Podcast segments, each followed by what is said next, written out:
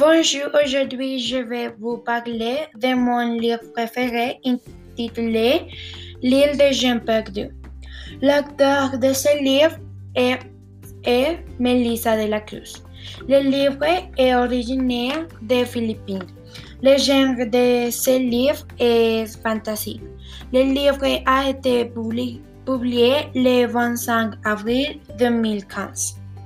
Les personnages maléfiques des contes traditionnels ont été expulsés du royaume d'Auradon et bannis sur l'île des perdus, un endroit sombre et seul où sont consommés des produits qui ne sont plus utiles à Auradon.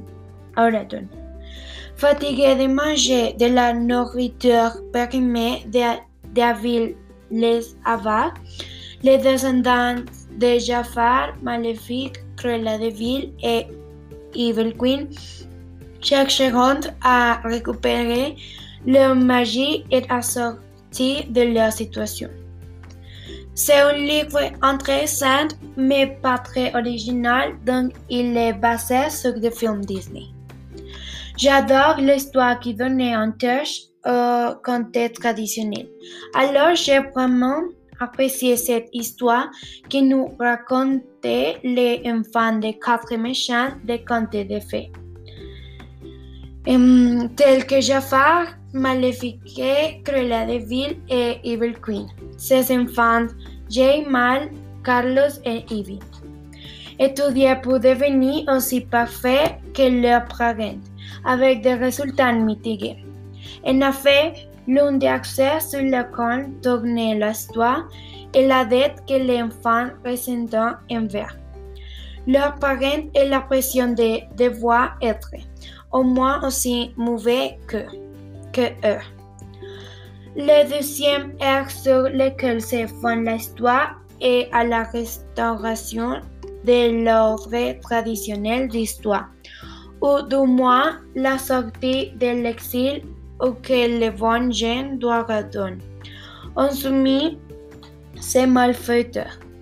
Ainsi, nos quatre protagonistes verront l'opportunité de répondre à leurs ex- exigences. Le poids du récit retombe sur ce qui se passe sur l'île des perdus et sur les aventures que les quatre jeunes devront traverser pour récupérer les secrets des maléfiques. Mais on sait aussi ce qui s'est passé à Auradon, grâce à quelques chapitres dans lesquels on voit comment Vén, fils de la bête, roi d'Auradon, relevait le défi de succéder à son frère sur le trône.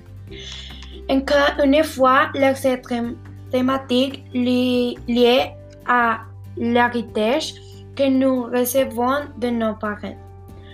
La recherche de notre propre identité et la pression pour ce que l'on attend d'eux, simplement parce qu'ils sont enfants de ce qu'ils sont et repris. Melissa de la Cruz fait bon usage des ressources fournies par les films Disney, basés sur des contes traditionnels pour amener le lecteur dans un monde connu mais présenté différemment ici, ne serait-ce que parce que plusieurs décennies se sont écoulées depuis et il est en erreur pour toujours.